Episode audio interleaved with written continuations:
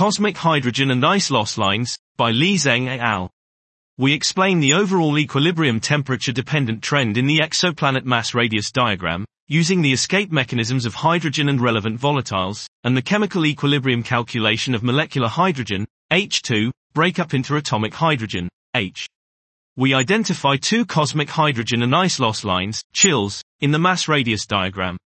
Gas disks are well known to disperse in 10 million years.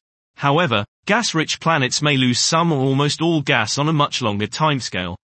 We thus hypothesize that most planets that are born out of a hydrogen gas-dominated nebula disk begin by possessing a primordial H2 envelope.